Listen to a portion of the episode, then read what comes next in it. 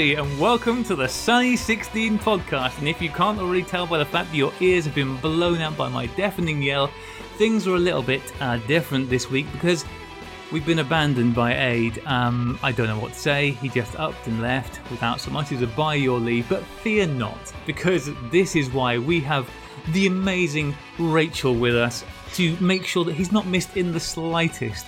Um, Rach, how are you? Hi, Graham. I'm okay. I'm slightly apprehensive as to how this week will go. I can't imagine why, but uh, I'm sure we'll get there in the end. Well, you know what? We have made sure that everything is going to be great because whilst just having you and I to chat about all the fun things that we've been doing, and we've both done so much in the last week, we've got with us a returning superstar. Um, he was our first ever guest on, no, actually, second ever guest. I keep forgetting about Dave. Um, I think that's because my memory tries to blank it out as a traumatic incident. Um, but our first certainly non-UK guest on the show, and so he's been here when it's been a bit of a car crash when we were getting our head around it all. So it's perfect to have him back when it's likely to be another car crash of a show. Welcome back, Corey Cannon. Hey, how's it going?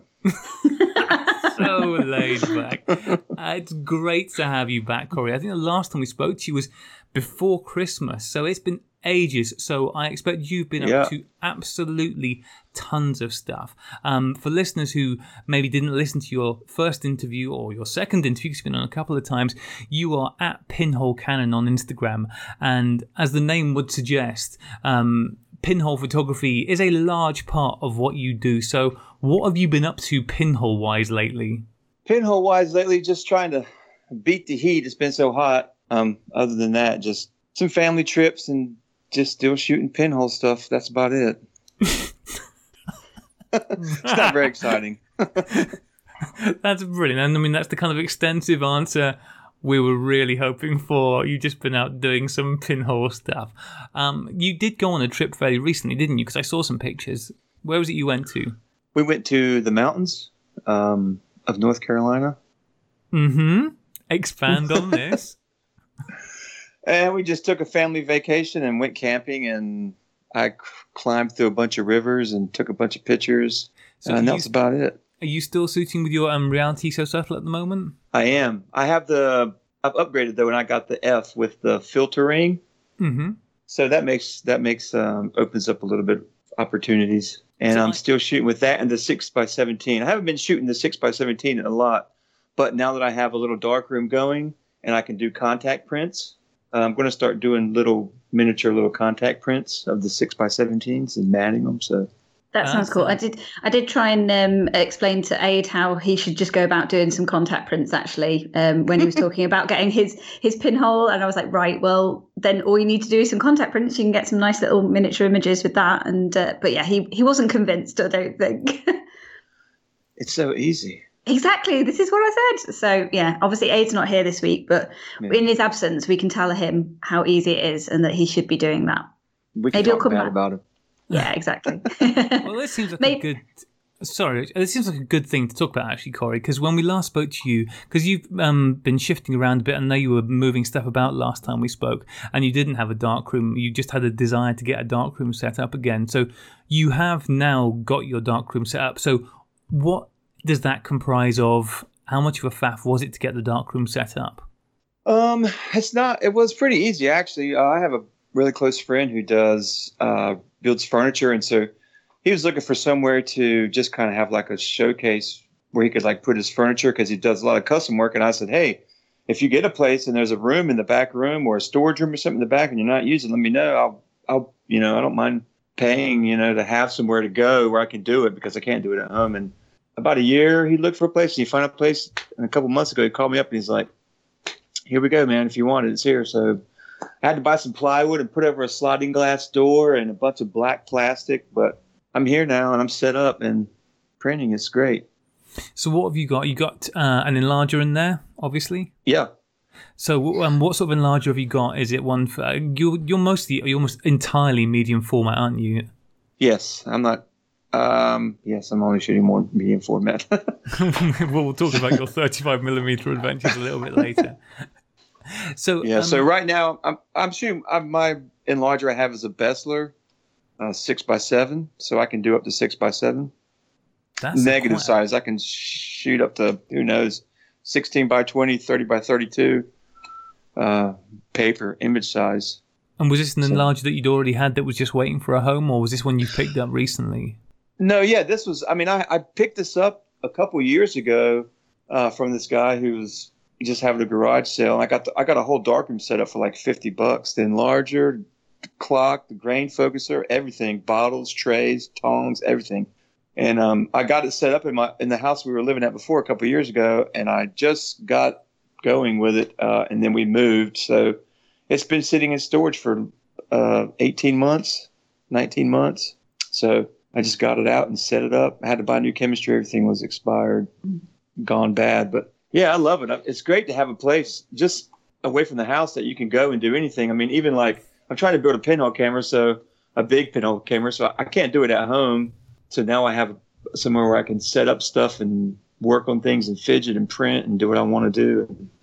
So the pinhole camera that you're building, Corey, is that uh, what sort of size is that you're looking at for that? 16 by 20. Wow. And is that for a my particular goal. project that you have in mind? just in general, I mean, just in general photography. it's gonna be my point and shoot. My point and shoot is the 16 by 20 pinhole camera, you know, and carry it around with me. But Your pocket well, camera. yeah, that's my pocket camera. I'm, I want to just set it up so I can. My plan was to get some uh, the the the Harman Direct Positive paper and start just doing one-off images, you know, fine art style images, uh, and and do a series and maybe you know hopefully sell them as a series. But I have to wait until I can get some the the Direct Positive paper because Ilford is, um, I guess, you know, just waiting to redo it. They're redoing the formula or the emulsion or I don't know what's going on, but I can't get it anywhere um, over here in the states. So I think I'm just going to try RC paper and get it all dialed in. So whenever that happens, it'll be ready to go. I got some. I ordered some X-ray film too. Have you guys shot with any X-ray film before? No, I never have had chance to do that actually. Um, one of our guests, um, Declan, he uh, recently he was talking about having had a, a dental camera, uh, and my Mhm. dad used to be a medical photographer, so he he used to also shoot with you know various different types of you know X-ray film and things. But I've never actually had a go at it. Um, how have you found it? Well, I, it's in my freezer right now. I haven't. Um, I just got it a couple of days ago. A couple week. Well, I guess maybe about a month ago. I was talking to um, James, uh, the guy that makes uh, the reality pinhole cameras, and I was talking to him about ordering some pinholes, and he um, he mentioned it. And he was like, "Hey, you should check out, you know, doing the X-ray film because you can do it under a red light. You know, you can develop it by inspection. It's really easy to handle. You know." So I was like, "Yeah, okay." So I ordered some. I found some It's quite cheap, isn't it, as well, compared to ordinary film? Oh yeah, my gosh, it's it's. I got a hundred sheets of eight by ten for, I don't know, like twenty bucks, twenty five bucks. That's Whoa. yeah, that's quite a lot cheaper. Yeah, I yeah, understand and, and it, so it scratches very easily, doesn't it? That's the one big problem with um, the X-ray film is it's very um, delicate in that sense. that's what I read. I, I haven't even opened. The, I've got the box um at home. I haven't even like opened it up yet until I can bring it up to um to the, to my my lab, I guess you know. But that's what I heard. It's emulsions on both sides, uh, and he was saying you need to put like a piece of plastic in the tray when I develop it. Mm, yeah, I've heard that. supposedly supposed to be really weak uh, developer too. Like I think I think James says he used Rodinal, you know, like one to one hundred or something. And so I don't know. I got to get it up here. I have a I have a cigar box, um, a wooden cigar box that I, that's a little bit bigger than five by seven, and I'm going to take that and use one of my uh, pinholes and turn that cigar box into a little five by seven pinhole camera, and that's going to be kind of like what I'm testing with until I build a, a proper 8 by 10 because I want to build one so I can get film holders so it's not one shot only carried around all day just to take a picture. You know what I mean? Yeah, Mm. yeah. So once I get that set up, then I can, uh, you know, get some film holders. But to, for testing and just figuring out how to work it and what and you know everything else, I'm just going to do like five by sevens because I I think five by seven contact printed is just right. It's a really nice I've, size. I've never tried contact printing, um, so oh man. It seems like it's the way forward. I know we, we were talking um, on Instagram about my problems with getting um, large format negs scanned, which I have more to talk about later with that. Um, but um, yeah, you certainly made the suggestion of just contact printing them, which makes a lot of sense for the black and white, certainly, but not the color, which is what I've had so far. Um, mm. I'm interested, Corey, because you said you you're you're wanting to make a super massive um, box camera, a pinhole camera. What was the size you said you wanted to make?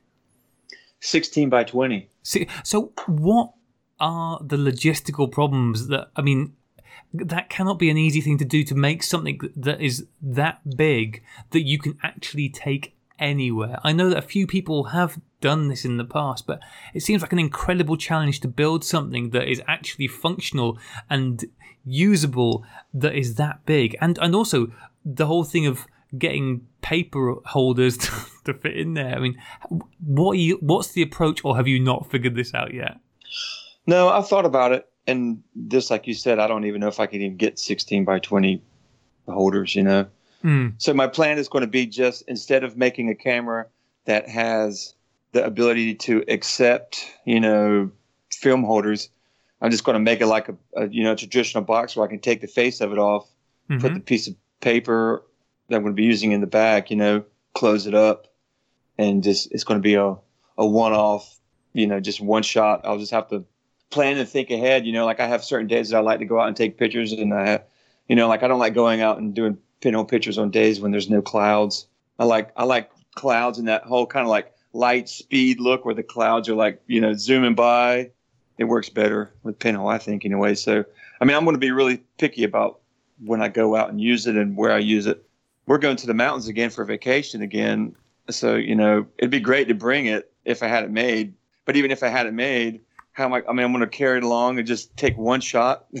so I'm going to carry it in the back of the back of our van. Um, our, we have a big giant, like 10 passenger Ford van. And we took the back rows out and we made a bed in there so we go camping and stuff. But I mean, how am I going to how am I going to change the film in it? You know, I have a changing bag, but it's not big enough for that. You know, so you need, you a changing tent, don't yeah. you? Really? yeah, you need to go old school, Corey. You need a big yeah. sheet to put over your head. Absolutely. And maybe yeah. what you could do, maybe you could add a couple of straps to the actual box itself and make it into a backpack. It's a, a yeah. backpack pinhole camera. There we go. That's my new TM. That's mine. That's yours. That's my, my new idea. It's all right. But you, I'll lend you the idea. If you want to okay, add cool. a couple of straps to it and then take it as a backpack up a mountain, that sounds pretty cool to me. Idea just so long as My- all the money you make from people desperate to get this product from you and take on the idea, you know, Rachel needs her cut from it. Absolutely. It's, there's been a few people lately who have been making um, homemade pinhole cameras. I mean, I know it's always been, but mm. um, we were talking recently about uh, Dan Smith who made a four x five pinhole out of a cigar box. Um, mm. And it looks very results, pretty as well. Mm. Yeah, it looked really nice, and he got great results from it. Um, and somebody else you, you probably seen um, this on Instagram, Corey, but um, when you're doing your four x five, um, Alex Purcell at Grainy Blur is in the yeah. process of making his big muff camera. Um, yes, which is a great, great, name, man.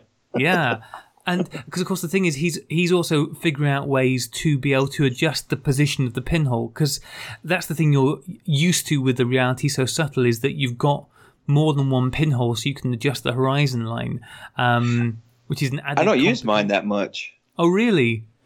I don't. I don't know what it is about it. I've I have used it when I first got the camera, and, and you know, and I'm figuring out this or figuring out that, but I just I don't know. I haven't really. I don't really really use them. I don't ever use it actually. I normally just stick with the center one. It depends. If you're shooting with the six by seventeen, then you have to use the rise or the lower one. You know what I mean? You know, like the, it's not in the middle unlike the six by six, which has one in the middle, then it just has the rise, you know? Yeah. So So now that you're printing stuff rather than just um, scanning it or straight, has it changed what you're shooting or how you're shooting it? Have you actually adjusted your style at all to to make a, take advantage of the differences? No, style no. Um, mainly, I have such a backlog of negatives that I'm going to be able to print them for a while before I get to where I need to start shooting again. You know what I mean? I'm still going to be shooting, of course, but I've, I'm going to have to change some other things that I've been doing that because I've been just developing my film and going straight into scanning uh, and not putting my negatives into an enlarger and you know enlarging them and and looking at them and, and really like checking like densities of, of my negatives or, or you know anything really that really matters for when you want to go and print them you know? Uh, and I found that go ahead I'm sorry. So, sorry Corey do you find that you're doing much kind of like you were saying you're looking more at your negatives now that you're in the dark room and using the enlarger and what have you? Do you find that you're doing much kind of dodging and burning and those kinds of techniques as well? Or are you relying on you know putting it in and doing the scanning for for maybe negatives that need a bit more work?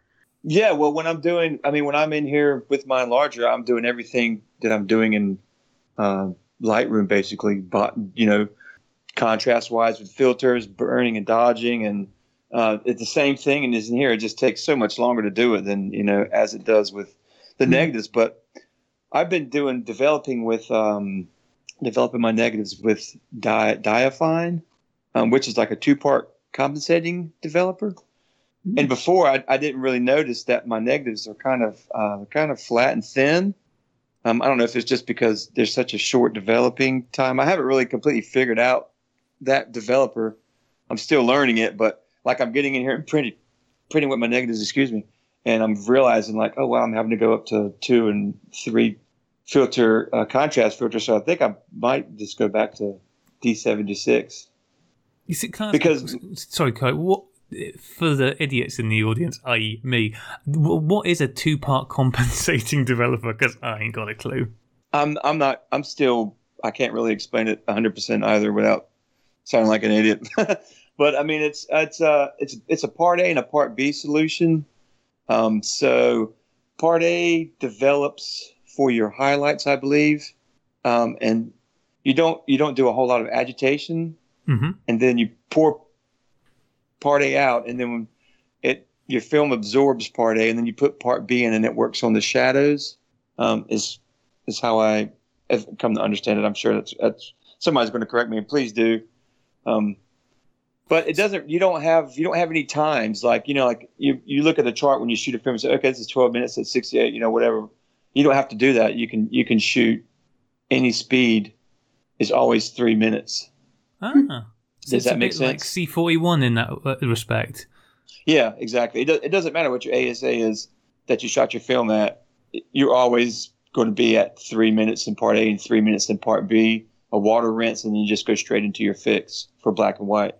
So. Ah. So, what was it that led you to Diafine in the first place? Because it seems like an, an odd. I mean, when you were choosing developers, I always go for whatever looks like it's going to be the easiest and most um, easy to find option. What took you to Diafine in the first place?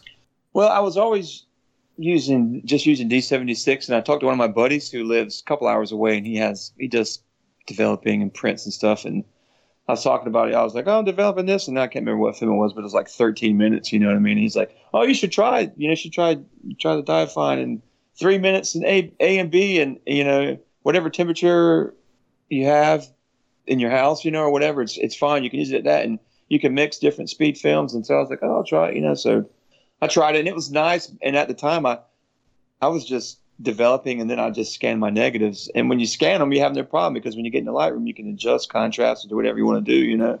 But when you put it in enlarger and you start looking at it, you know, and you kind of, you're like, wow, it's kind of thin, you know. So I don't know. I might be doing something wrong temperature wise. Um, if anybody has extensive experience with, with it, let me know because I'm changing my developer. What developer do you use, Rach? Do you have a go to? Um, I, I, tend to use the Ilford, to be honest. Um, uh, I'm currently using the ID11. Mm-hmm. Um, I just found that um, you know a, a, a, sorry a powder powder developer is just more economical to be honest, especially when I've got such a big backlog of of uh, films that I need to develop. Um, I thought I'll just buy a powder one and and uh, mix that up myself. And obviously, what you can do is you can do it at the uh, at the stock rate, or you can obviously dilute it down to certain parts as you need to, um, which is great because it means you can stretch it further if if you want to. Um, it just means that your development time is a bit longer. So yeah. uh, it's nice in that it, it's quite versatile. It gives you um, a chance for if you just need to get them sort of like done. If you've only got you know 20 minutes to sort it out, then you can just whack it in. you know, sort of stock. Um, but if you've got a little bit longer, let's say you've got an hour to, to develop a few, then you know you could always uh, stretch it out a little bit and uh, leave it as a slightly longer developer time. and do you tend to just stick with the one developer, or, or do you dilly dally with other stuff as well?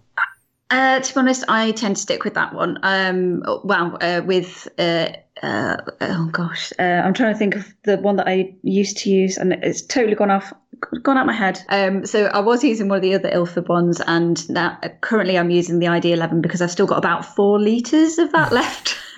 Oh, wow. um, so yeah, I'll uh, I'm working my way through that. I've probably got about uh, four or five months left of it before it will expire because it's in the sort of airtight, light tight containers. Yeah. Um, so obviously, the more air is in there, the the you know quicker I'll need to use it up and what have you.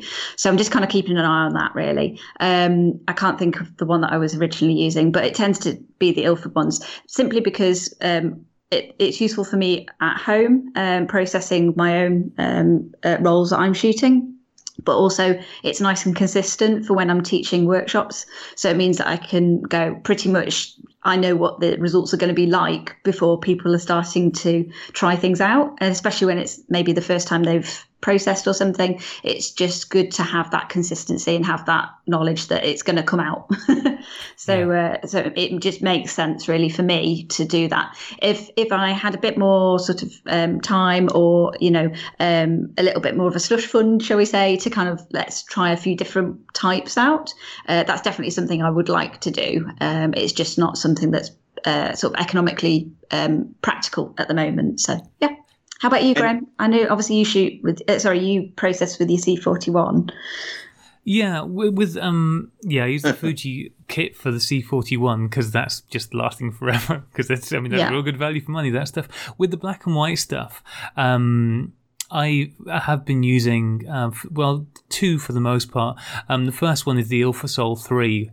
Um, which was the first one I ever started out with because it's just so easy.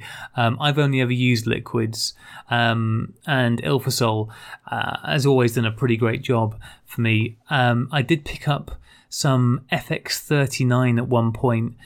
I think because I was. The problem is with developers is there's so many out there, and you go on forums and different people are using different ones and saying, "I've had great results with this," or "I'm doing, oh, this is great for this," and you start thinking, well, maybe I should be being more adventurous with my developer because everybody else is doing all this stuff and they're doing stand development and they're doing, um, you know, who knows what with it. And so I thought, okay, well, I, I want to try something else. So I went up to my local supplier and he said, well, you know, why not give this a try? I'm, I'm not entirely sure with hindsight why I would give it a try because FX39 is a developer that is uh, particularly well sort- suited to the, um, is it T grain types of film? So things like I think T Max and uh, T-Max, yeah. Ilford Delta, um, neither of which are films that I really shoot. Um, so that wasn't I um, barely used any of that. Um, and the other one I've used primarily has been the um, not the Ilford, the HC110. Uh, I bought a bottle of that because I've got this bulk roll of really old Ilford HP5, not HP5 Plus, but HP5, which must date back to, well, let's say the 1980s at some point. Um, So this is before the plus came in. Yeah, exactly. wow.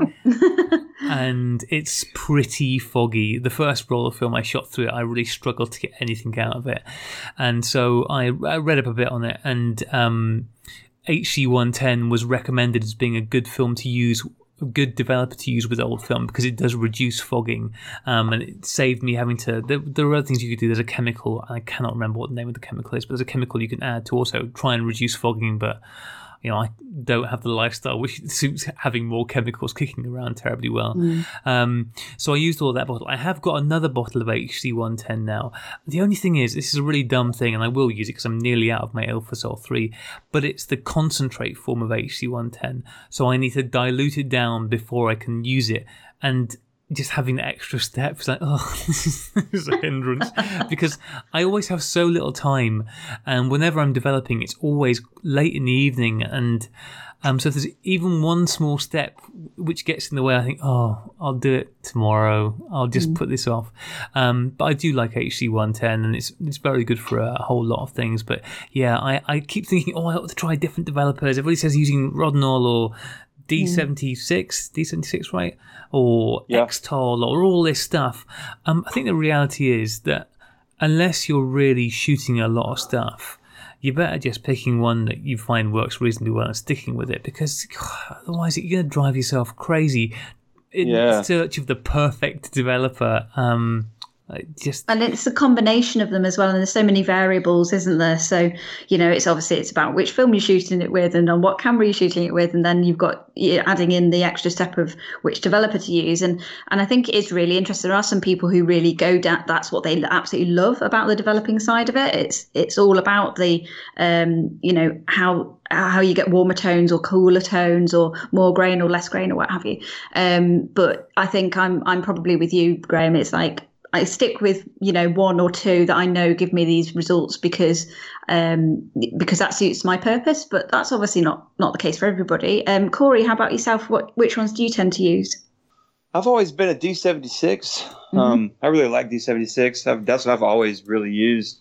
I, I tried the Diafine, um, and I, and I don't know. I mean, with if you're using a traditional camera with like a lens that has contrast control and and and uh, and not a pinhole camera, because doing pinhole photography, I mean, you're already starting off with low contrast. So I don't know if that if the Diafine would work better with Mhm. 35 millimeter film or like film shot through you know a, a, a proper lens and with you know everything so i don't know i think i'm going to go i think i'm just going to go back and to doing uh using d76 because i, I kind of get i get the look i want out of it i guess you know it, the only reason i went for the diafine was just because of the development times were so short three minutes in part a three minutes in part b three dumps and then you know whatever your fixed time is and that's it you know Wow, yeah, that's So- that's like instant. Yeah, I know. I'm, uh, so I don't know if I don't know if if that means that my negatives are thinner because it is a shorter development time. I don't know. Uh, like I said, I'm just I've just started using it a little bit. I, I bought a really small amount of it, and um, now that I'm seeing looking at my negatives under the enlarger, I'm just kind of like, oh, you know. So I think I might go back to doing uh, D76, and I've thought about trying Xtol and everything else, and I might still do it, but I'm like you, Graham. My time, my time is kind of. I only have so much of it. So when it comes down to the, you know, I mean, it's just do this or that or do this and I know that I've, I've always used and works, and I, I like the way it looks. So we'll see. And also, I think, as Rachel was saying before, it's really sensible to reduce the number of variables because um, we we're all well, some more than others, but we use different kinds of film. We use different cameras. We're shooting in the different conditions, and um, if you can make at least one of those things constant, you have something to work from. Otherwise, when you start running into problems, you just don't know what part of the process is throwing up the issues. Is it the film? Is it the camera? Is it the developer? But if you've got one thing you know and you can rely on and you're familiar with, um, it gives you a much surer footing for going forwards from there. So, um, Right. yeah, that makes a lot of sense. Because you are you still tending to shoot mostly with um, Neopan Acros 100? Is that still your go-to? For me, Yeah. yeah, I still am. I haven't even um. I tried some Delta film, and I don't know. I mean, I tried some Ilford film, and I don't know if it's just me. Um, but whenever I I hand roll when I develop it, my film, you know, I put it on the on the Paterson click reel, the plastic click reels. hmm Um, and the Ilford films, for some reason, they it seems like they have a thinner, uh, like the base is thinner than the Fuji film, like the actual acetate that they, that you know that the silver is being put on is thinner, and it doesn't have quite.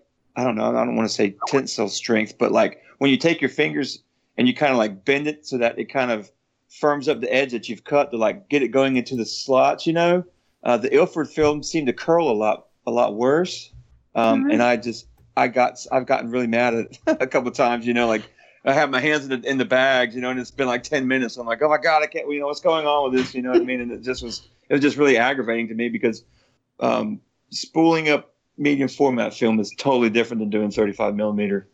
You, there there's no tricks. You know, like with the 35 millimeter, you can kind of pull out a couple inches and just kind of get it started, then put it in there and zip it up and do it. You know, So medium format, you don't have any of that. You got to like totally bust it open and start from scratch, Mhm. completely dark. You know, so that's why I, I like using uh, the Fuji and the reciprocity and and you know for doing pinholes, you know, I mean, I do pinholes sometimes for five minutes, and it's nice just to be able to shoot and not have to worry about it.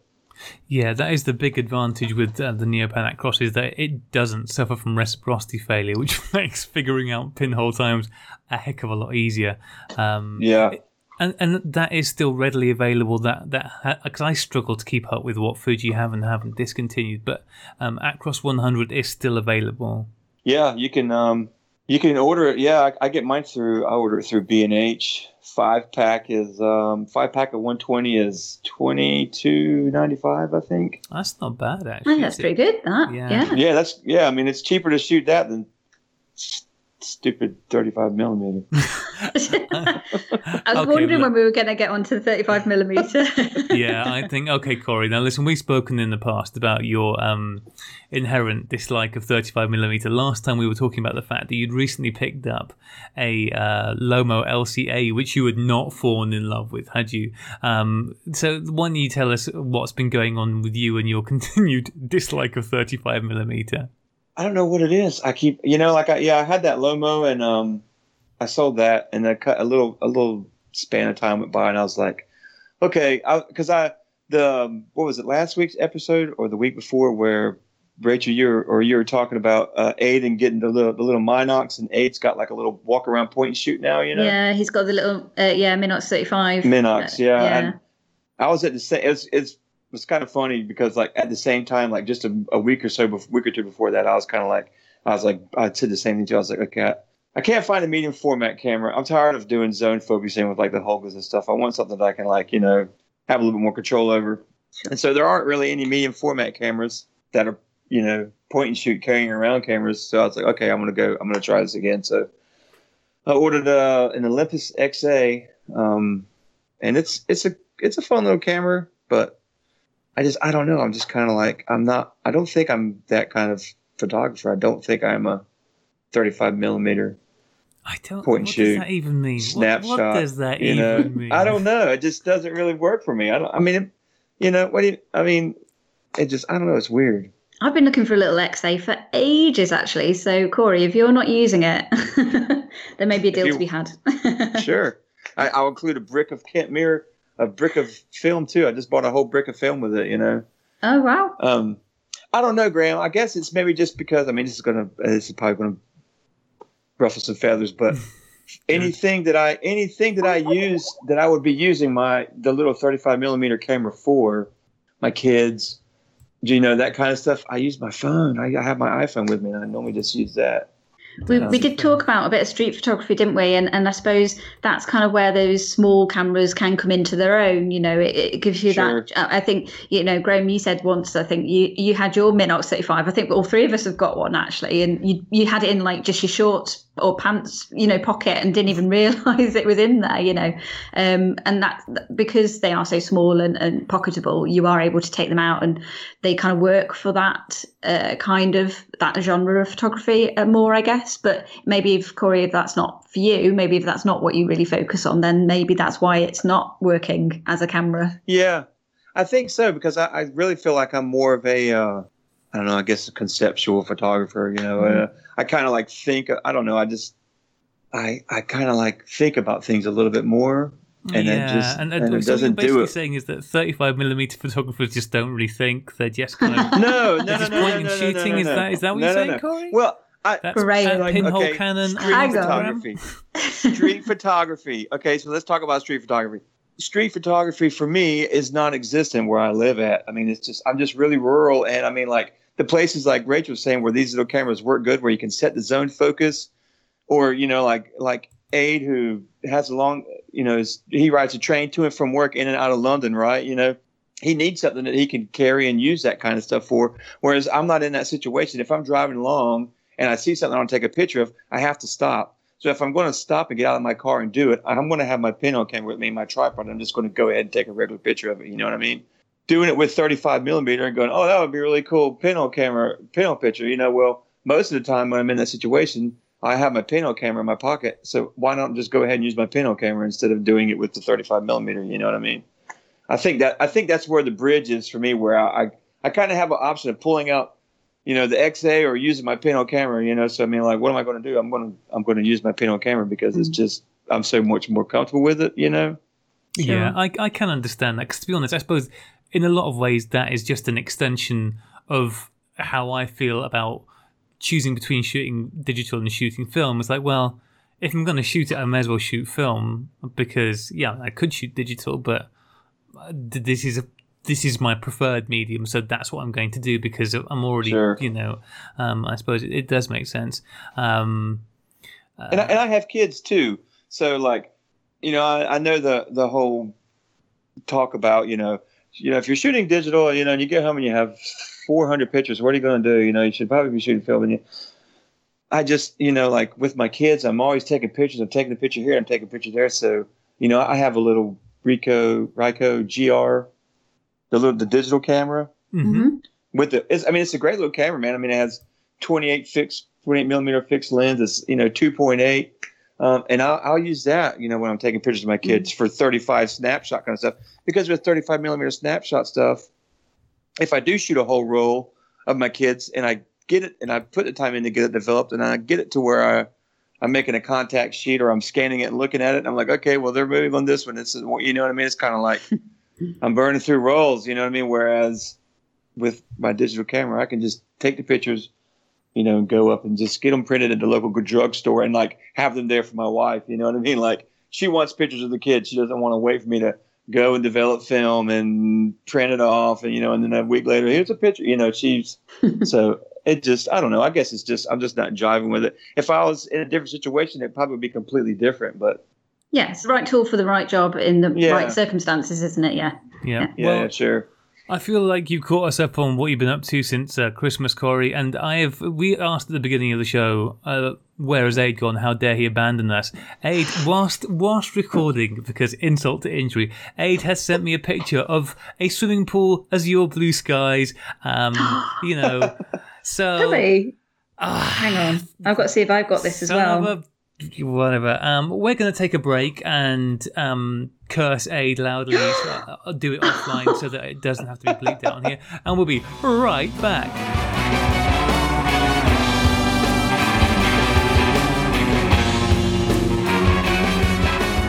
Uh, Rach, you've had some guests up in Liverpool this week. What have you been up to? Yeah, I uh, had the, the pleasure of meeting Angela, who is at This Is Jella on Instagram, and her husband Kelvin. They came over all the way from Toronto to the UK, and I said to them, we've been chatting online, and I said, well, you know, if you're over in the UK, it's not just all about London. It'd be nice if you were able to, you know, take in a few other places as well. And I believe they went to Bath and a few other places, and they came up to Liverpool for the day. So it was great. We actually had a, a whole day together. Went on a bit of a city photo walk, a bit of an urban photo walk, which was lovely. Uh, got to show them the sights of the of the city, and uh, we got to shoot with lots of lovely analog cameras. There was a a, a rather large collection of cameras, shall we say? Um, the uh, the fir- first moment that I met them, we sat down and it was like, right, okay, wh- which cameras have we got? Um, got them all out on the onto the table, and it was groaning under the weight of the cameras, shall we say? Um, but uh, but what was really lovely was uh, the minute I met them in the in the train station, uh, I turned round and realised that they got this lovely big goodie bag with them for me, which is really sweet. Oh, So um, I know. So I got I got some lovely treats this week. So I had um, they they put in. Shall I shall I talk you through my goodie bag? I'll, I'll tell you what I've got. Go so um, I got four rolls of film. Can you hear them here? okay, Here what kind of film is it? How jealous do I need to be? I'm, op- I'm opening them up now. Hold on. They're all 35 mil, so not for Corey. Uh, okay. Um, I have um, I have a Fuji uh, Fuji Color Superia 200 because obviously that one's uh, discontinued now, and they know that I like shoot with that. So uh, so they got me another roll of that, which is very sweet. Um, uh, so I've got a couple of yeah, sorry, a couple of rolls of that. And what was the other two? Hold on, An unboxing, unboxing film on on the podcast. Um, I also have a 400 ISO Centuria, um, which is a 36 roll uh, film for color prints. That's exciting. And last but not least, let me get the last one out. Okay, this one, oh, it's my Neopan. Yay! oh, awesome. Um, Yeah, so uh, my Fujifilm uh, Neopan SS, and that's uh, a 36 shot roll as well. So very excited to uh, to get using those. So what So speed had- is the Neopan? Uh, the Neopan is oh, hang on. Oh, let me see. It's 100. Nice. I do Yeah. like Neopan. We were talking about the Acros before the break, and I really do like the tones of Neopan. They just there's something about the very creamy whites, and yeah, it's a lovely film. Very very excited to use those. Um, so I had my four rolls of film. I also had a um, a bag of Maynard's Fuzzy Peach Sweeties, which is lovely, and a bag of OMGs. Now, Corey, do you have OMGs where you are? Oh, do you know what I mean? no, I don't know what OMGs are. Okay, they are incredible. You need to search for them. They're kind of like biscuity, pretzely, chocolatey, caramel, awesome like bites of lovely magicalness. Okay. So I'm a bit obsessed. I um. I blasted through those in about in about 20 seconds. Seriously, Wait. God. so I had to had to actually send Angela a message and say, "I'm really sorry I've eaten them all. Can you make sure you bring over a whole stash next time you're back?" So, uh, so I've got my order in, and I would suggest you all do the same. They were awesome. Um, and uh, I also had um, was lucky enough to uh, get a copy of De Pincel, which is Angela's zine. So she she made a, a really beautiful um, scene uh, zine. Uh, which is scenes from Havana, so it's um, from Cuba, and she actually brought the camera with her on the photo walk that we did. That she shot it all on, so that was really nice. So I got to see the camera as well as the uh, the images that it produced. So uh, so she's left me with a copy of that, which is lovely. That's lovely. um, I s- I, saw a few I- of the well- pictures. I, saw, I saw a few of the pictures that the, they were sharing on Instagram. It amazed me how much stuff they brought with them in the way of cameras. Their luggage must have weighed a ton, and yet they still found room to bring you a goodie bag. I know it was amazing. So uh, I was I was very very pleased about that. Um, we got to do a nice little trip round, and actually we also did a little field report. So you can hear about it a little bit more now. Do you want to tell us a little bit about um, how you guys first got into analog shooting? Um, maybe I'll let my husband do first because um, he had a little bit shorter history than I do. Yeah, I started about mm, eight or nine years ago. It started with an old camera bag that my uh, uncle gave to me, which contained a Nikon F80, if I remember correctly. Uh, and then that just set me off on a wild goose chase of collecting cameras and uh, using them once in a while. No, all the time, actually. Excellent. And uh, Angela, how about yourself? Um, well, I was born in the late 80s, so I pretty much grew up with film for the most part. So my dad used to work in the Middle East. So as a family thing, we're required to have photos to send over to him just to see how his little little girl is growing up, kind of thing. Um, but I started taking photos as a hobby maybe in 2004. Um, that's when I moved to Canada so that time it has something to do more more of a personal thing just to remember how i'm kind of like growing up as a person. So things change environment and stuff like that. Um, but i didn't get back into film photography until around the same time as he is like 2008 um, or 2007 actually. Um, there was a there's a the university that I attended to, and then I signed up, and kind of spiraled downhill from there, I guess. um, so I started with like a like a small camera, I borrowed it, and then ended up buying, and then I bought another one, and then yeah, so and I went from there. And here we are today. So, um, so tell us a little bit about. Obviously, you, you live in Toronto. Yes. Um, but you've come over over to the UK. Uh, so, is it for uh, pleasure, business? How come you guys are here, and where have you been so far? Um, so as part, uh, um, traveling is pretty much our second Mm, yeah, second that's our hobby. second hobby. Second most expensive hobby after photography. After film, That's for yeah, sure. just for sure. Um, just because like we have a very um, demanding work, so we find pleasure and um, leisure in visiting other places, and it kind of works hand in hand with with photography and like you know also learning new things about places that we visit. So this is our third city since we got married. Yeah. Fourth, Wow. Third or fourth, yeah. if you count. Yeah, if you count the small, small the U.S. states, which is obviously our neighbor. Um, but yeah, so that's why. And this year, just because it's a little bit hectic, um, this is our main one, just one big trip this year. So we decided we go to London and Liverpool and Bath.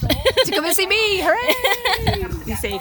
Um, so uh, I noticed that you've got some of the new film Ferrania as well. Yes. Exciting stuff. So tell us a little bit about the cameras you've brought with you. Oh, okay. Um, so I I started looking at my camera like, oh, it's actually a, a sound recording, not a video one. But what I have with me is um, a Konica Hexar AF. Um, this is pretty much like a cult camera to say the least. Um, it's a 35 millimeter f2 um, camera, fixed lens.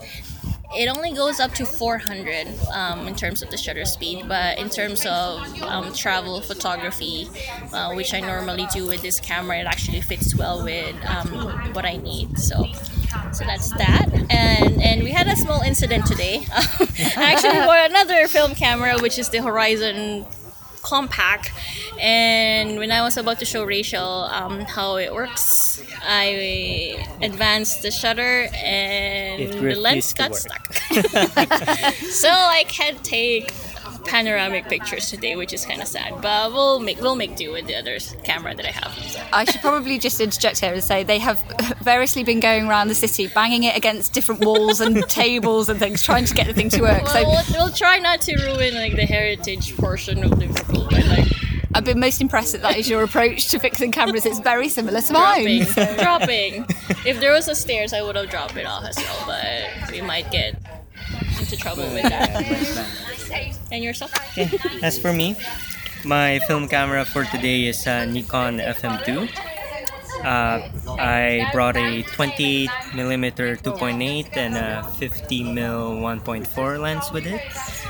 Uh, this one, uh, I really like this camera. It's uh, I we we do have quite a number of cameras in our collection, but every time I need a camera that just works, no question, like pointing at something, it just takes a photo. I just end up reaching up for for this camera. I was supposed to do that too, but uh, no, and a fun story, I uh, a week or so before our uh, trip here to London, I actually had three cameras in my bag: a Pentax MX, the this uh, Nikon FM2, and a Nikon F3. Now the F3, I ran a test roll through it just before we went here, just to make sure everything works, and there was like two blank frames, and I was devastated because I, I really like the finder of that camera, but so I just ended up reaching up for a tried and tried and true camera. Yep. FM2. The rule of that is that the lesson for that is don't be like me. Yeah. Are you fickle? Are you fickle, Uh, Angela?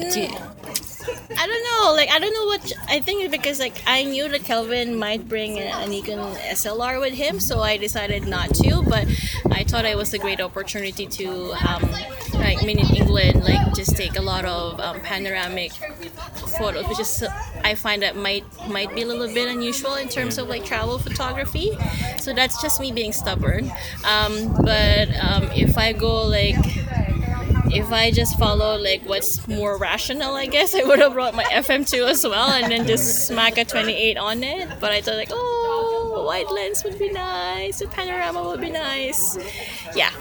yeah, especially when you're travelling, sometimes it is good to have that wider view of, of the places that you've Yes. been to. So, um, so yeah, it's a real shame that that stopped working today. But such is such is life when you live with analog photography. Yeah, hey, that's true. We'll try Um, smacking you in some other corners here before before the end of the day. We'll see what happens. we might come back and do an, a, an update report on what parts of the camera have fallen off by that point. okay, guys, we're going to go for now. But uh, that's great. Thank you very much.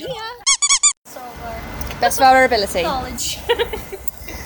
So we've done a little bit of a uh, No quizzes. a walk round. No Uh, quizzes. No quiz. No quizzes. What? okay. Uh, so we've already done a little bit of a walk round. Um, Angela's decided that she doesn't want to do a quiz, Graham. I don't, can't say. Hey, I got three out of five on that quiz last time. I was answering the question, so like yes, yes. Well, it's much better than we could, obviously, than Ade and I managed. So I'm very impressed.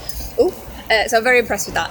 So, um, so yeah, uh, tell us a little bit about uh, how you're getting on with the cheap shots challenge. Um, it's just me who's joining.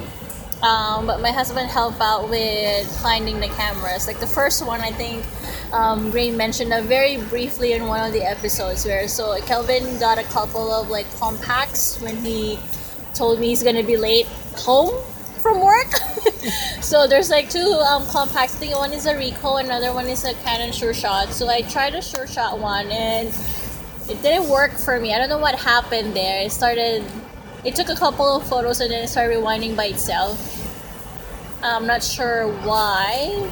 I, I think I used a DX film, but I'm not sure what happened.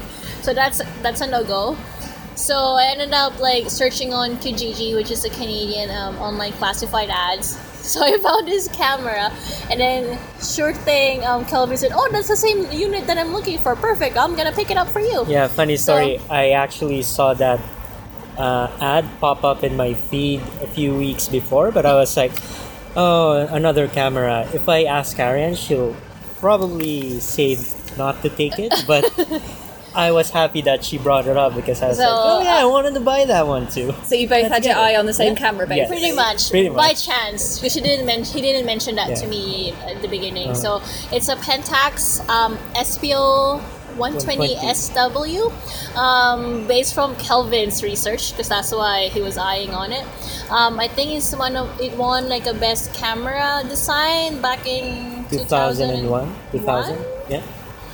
Or something. It looks really tiny for uh, like a modern compact. How It's much like a- did you manage to land it for then? Uh, 20 bucks. 20 Canadian. Canadian, so that'll be like How many in pounds? uh, 13 or 14 pounds. What? That's brilliant. Well done. Yeah, Very so the good. lens was really good. I did I did run the same um, roll that failed on the other camera, so I'm pretty sure it's not the the film cartridge.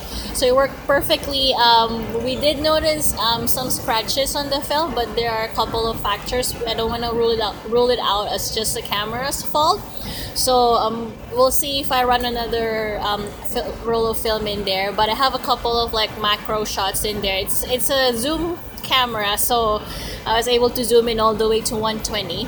So hopefully that kind of works. Although the framing was kind of off, considering that it was a it's a compact zoom. So we'll see. Hope to kick Graham's ass on this one. we'll see. Fantastic. I think we're all aiming for that because he is a very competitive guy, isn't he? Um, so actually, let's uh, let's talk a little bit about your zine that you've been busy uh, putting together, Angela. Yeah, actually, so for the beginning of the year, um, I have decided to make a small project. Um, a few years back, I had my first show, um, like an exhibit, and I wanted to do something that involves printing my photos. Um, but this time around, because of the cost and the logistics of having another exhibit, I'm like, I don't have time for that. so I decided to uh, make a zine instead. So um, I named the zine after uh, my website, um, and the first volume of that I had maybe around a very limited issue run, uh, and that features a lot of my photos that we I took, not we, I took um, in Cuba last October. So I have very selected ones, and um, the way the team works is that it's not just actual an actual travel photo, but uh, it's basically how I saw the city because um, I grew up in the Philippines before moving to Canada, and um, in the Philippines there's a lot of like Spanish influence. Um, architecture and history and stuff. So when we went to Havana uh, for a few days, um, I noticed the similarities in like terms of culture, architecture, um, partially about food as well. But um, so I kind of gathered the photos that I think that I know I was in the mindset that oh this looks similar to what I've seen in the past or something that I grew up with. So that's how the first volume kind of came out to be. Fantastic. cool. Okay, well, we'll leave it there for our part two of our interview, and we'll see if we have another part at the end. of the Sounds day. good. Thanks very much.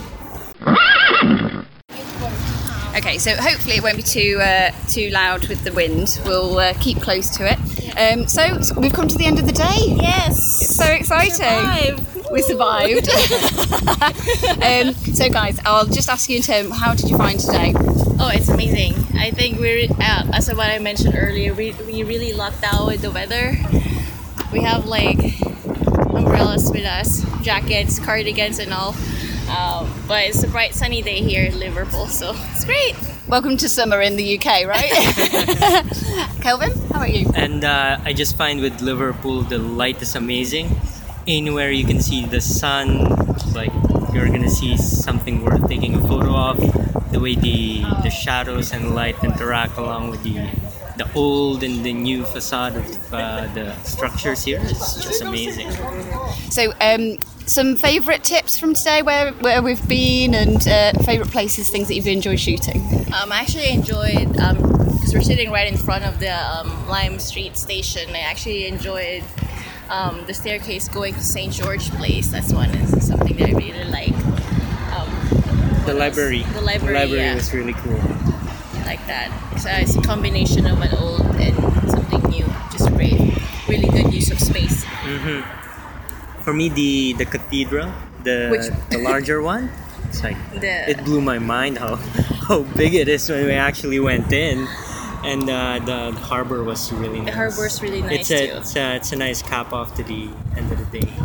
Yes. Um, and have you shot all of your film and all of your Uh, roles? I actually have some leftovers. I think I shot maybe three or four frames, but the one I'm excited about is actually my role of Ferrania P30, which I brought one roll just to test it out. I think it's a good today. Shooting it today is actually really great, so I'm looking forward to the results for that one. Thanks so much for coming to see us today in Liverpool, guys. Thank Uh, it's been lovely to have you right here. Thank you. Thanks for having us. Thank you for having us, Bye. and we're gonna come back. We're gonna come back. For Hang sure. on, let's do that one again. We're gonna come back for sure. We love the city. Thanks so much, guys. Thanks. Bye. Yeah. Oh, that sounds like you had an awesome time up there. I am very jealous, and you really are making Liverpool sound like it's a destination I am going to have to get my lady backside up to visit. Um, Corey, get you are here one gonna- day. yeah, are you going to get over the ocean at some point to come visit us, Corey? Yes, I am actually. Um, hopefully soon. My sister takes a lot of trips, and she goes to uh, Ireland actually. And um, Oh, you can get a boat from there to us. Yeah, that's what she was. She was she's like, when I go, I you know, she goes for like ten or twelve days. So I was like, well, I'm sure I could set it up to have a day and a night and a day. I'm sure. Are there lots of fun, cool little places to stay around you guys? Like, Oh, I guess yeah. like kind of like bed and Yeah, it's breakfast. my house. yeah. Okay, that's fine. You I'm- come I'm stay all in my about free, house. Yeah, open invitation. Come stay in my house. Sweet. You'll come and do the Sunny 16 tour. I'd love yeah, to. Yeah, I want to come come so bad. all of us. You'll be knocking on Ade's door and he'll be thinking, hang on a minute, I must have missed that podcast episode. Yeah, yeah. Everyone's invited to Ade's house. Um, so, Rach, uh, as well as your goodie bag, you got something else this week as well, which I can't, I can't believe you're getting all these did. goodies. I got I got another freebie, another lovely uh, goodie, uh, which came through the post, um, very excitingly, um, marked from the Netherlands, which was from Killian, who we who I mentioned uh, a couple of weeks ago, and he's um, very very generously sent me a copy of the issue number one, Crossroads, of the Let's Explore magazine. So uh, so that is absolutely beautiful. It's a beautiful magazine. It's uh, basically says at the bottom ideas, people, places, and projects. All sorts of lovely images, lots of stories. He basically got in touch and said, I see that you like analog photography and I see that you like storytelling. So I have the perfect gift for you. And I thought, wow, that's lovely. So, uh, so yeah, so he, he sent me over a nice little handwritten note and uh, a copy of Let's Explore magazine. And um, I'm absolutely thrilled with that. So it's going to keep me going. It's quite a hefty, uh, quite a hefty magazine. I think we've got about 180 pages in it. Wow. Wow. Seconds, let me see, 100, 100, uh, 174, I think it is actually pretty good. That so uh, it is. It is definitely value for money. That I would uh, recommend. It looks beautiful. So looking forward to reading that through. What sort of stuff is there in it? What sort of articles are there in it? It, it's Yeah. it's literally everything. It's it's um, stories. that- Literally everything? it is. That's a lot. that is a lot. Figuratively, If the fact he's everything. crammed it into 174 pages, it is quite impressive. Okay. Amazing. Tell you what, I will read you a little bit of the editor's letter. So he was t- basically Killian's just talking about how uh, this issue is packed with a selection of astonishing stories about raw emotions, happiness, pain, struggle, chance, and experimentation. So pretty much everything, yeah. Yeah. Yeah, pretty, pretty much everything. Yeah. The contributors stood at crossroads themselves and put their heart and soul into something they believe in, often not knowing what the future would hold. They trusted their instincts and approached their quests with an open heart, not judging, but experiencing, treasuring every single moment. So there you go. Sounds Um, awesome. Where can people yeah. find out? Do, do you have um, an email address or a website that people can find out more about Let's Explore magazine off the top of your head, I- Rach? Um, it's uh, I follow Killian on Instagram, so one second, and I will find it for you now. If you guys want to have a little chat whilst I find that, we will come back to you. I'll make some whole music. Ba, ba, da, da, ba, ba, ba, da, da, ba, ba, da, da, Okay. ba, I found ba. it. Is it still Um, recording? So, yeah. Um, so it's it's at Let's Explore Mag M A G at the end. There we go, and that that's his Instagram uh, feed. So if you go to that, it'll take you to um, letsexploremagazine.com. There you go. Awesome. Um, so yes, so that, that was my other um, little bit of uh, news about a freebie that I got this week, which is lovely. I'm very excited to to look into that uh, and read over that. And the, my other bit of news was just that I've got a couple of projects coming up that I'm excited for. So one's this week and one's next week. So the one this week is for Liverpool Girl Geeks. So I'm going to be uh, basically delivering a workshop. I'm taking Rosie along, my caravan obscura, obviously, uh, taking her taking her along to um, meet a, a bunch of teenagers who are doing a program through the Liverpool Girl Geeks called Tech for Teens, which is exciting. Um, going to be teaching them obviously all about bits of analog photography and how it can be combined sometimes with digital. For example, Abe, who um, who's been putting together the Film Lab app, um, hoping to be able to show them that and how that might work with the Lightbox and obviously um, using the negatives and then how they might look at perhaps designing apps that will help uh, other people um, in future. So that kind of thing. I'll also be doing some cyanotypes and some pinhole viewers and teaching them how to build those and, and what have you. So that's all very exciting. And the second project is going to be part of the summer reading challenge at Birkenhead Library. So I'll be delivering a pinhole to Pinterest workshop for that. So uh, we're going right the way through, um, teaching them actually how to build a pinhole camera, um, that kind of thing, Corey. So you'll be happy to hear that. Um, Yeah. And uh, all the way through to processing the, their own very first roll of film, um, shooting in pairs on a range of old analog cameras that I'll take along, and uh, and basically doing all sorts of fun, creative kind of craft stuff. So uh, yeah, looking forward to those uh, that are coming up. That sounds very cool. I want to ask you actually, Rach, because obviously with these things, you're having to um, explain things to people clearly and concisely uh, so they can then take part and do them. And so I thought this seems like a perfect thing to talk about on the podcast so you can explain things clearly and concisely because I really want to have a go at doing cyanotypes at some point. Um, Me because I keep seeing people, and Corey does too. Neither of us have tried doing this before, and the results always look really intriguing. But uh, you keep telling me it's super easy, uh, but I haven't got the first clue where to start. So could you give us a real dum dums guide for me and Corey and anybody else who's interested in how to do cyanotypes, what we need, and you know, just just everything. Just tell us everything about because you're the. I think you're what the UK expert on cyanotypes we discussed before. So Oh, Graham, please don't say things like this. Uh, it really puts the pressure on. But yeah, fine. Okay, I will. I will give you a, a very brief uh, breakdown of cyanotypes. So, um, one of the first uh, recipes that was put together was by a gentleman called Sir John Herschel uh, in 1842. And cyanotyping is basically one of the very early photographic processes, as you might expect, with it being from 1842. Um, now, what you do is you have pretty much it's very simple. You have two solutions um, one which is potassium ferricyanide and the other which is ferric ammonium citrate okay? So those two uh, as raw chemicals are mixed with water um, they become solution a and solution b. They literally are called solution a and solution b. There you go. Um, you mix the two pa- parts together a and b in equal parts so a one-to-one ratio and that creates your cyanotype solution okay? You with me so far Sure. um, there was a pause there okay i'll, I'll go again Can you, so, you- so you make, yeah, just go one more time for the slow Okay, one more- kids. for the ones that, for the cheap seats. Okay, Yes. so So cyanotypes are basically made up of two chemical solutions. So you have one which is potassium ferricyanide.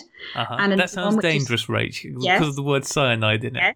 Yes, and the other one which is ferric ammonium citrate. Okay, so you That mix the sounds two tasty together. because the word citrus in it. No, no, you don't want to drink it. You Oh, don't want to okay. eat it. Um, it's green, so yeah. Um, you also don't want to eat, eat that. Um, you Like basically mix the de two. Oh gosh, you two are like terrible children. I'm fine. I'm, I got. You. I, was, I had a question coming up actually. Okay, all right, Corey. Well, hold on to that question for me. so Okay. you mix the two together at a one to one ratio, and that becomes your cyanotype solution. Once you've got your solution, you coat it onto your paper or fabric or um, whatever material you want it to be on. Usually, the ones that are more naturally absorbent are the best ones um, because it'll actually take in the solution. Um, so you coat it onto that um, using, you know, a, a brush, paintbrush, or whatever you want to use. I wouldn't suggest your fingers because, as Graham mentioned, it has cyanide in it, hence it being called a cyanotype, and hence also it being blue. Because obviously there's magenta and yellow and and, um, and cyan. So uh, the reason that it's called a cyanotype is partly because of those, um, with it having a small element of cyanide in it. Um, so you've mixed the two together, you've coated it onto your paper or your fabric or what have you, and then you would lay objects on top of it. If you lay objects on top of it in the same way as you can in the dark room with objects on top of um, photographic paper, um, you then expose it to light and you would create what you call as a, a, a photogram. So it's the outline of the object that you have um, lay over the top of it. Um, I quite like using objects because the way that I teach is I get you know the kids or whoever to go out and actually find something to put on it, which is quite nice. It's a way of getting them to interact with their environment as well. Um, but the other way of doing it is literally to have a um, a transparency, a negative, which you can then put on top of your um, coated piece of paper, um, and then you expose it to UV light, such as the sun, obviously, or a UV lamp. Um, once it's exposed, you then fix it. By which all you have to do is put it into water, and that basically washes off everything else that hasn't been exposed. It will change the colour um, because you'll have started off with a sort of like yellowy, green, limey kind of greeny yellow colour. It'll have gone all the way through various different uh, colours as it's been exposing. Um, once you get to a kind of like brownish kind of colour, then then you might want to fix it, by which you wash it in water. Um, and then you end up with a blue and white print, and that's your cyanotype. So there you go. That does seem very simple. Uh, Um, you had a question first, Corey. You, you yes, go first. Corey, go on. What was your question? You at the back. So, what kind of paper are you using? So I tend to use um, a watercolor paper um, because it it's that little bit thicker and it gives it, um, it that much more absorbency. If you have something that's that's too shiny or too, you know, if you're using like a gloss paper or something like that, it's just not going to um, absorb into the paper into the fibers Right. enough um, and you'll end up when you when you come to fix it because obviously you're washing it in water it will just wash off the chemical the whole of the chemical it won't have had time to actually um, absorb into the paper to sort of dye it effectively um, Gotcha. so you won't end up with a print really as as good as as clear a print hmm Question. Question 2 Mhm.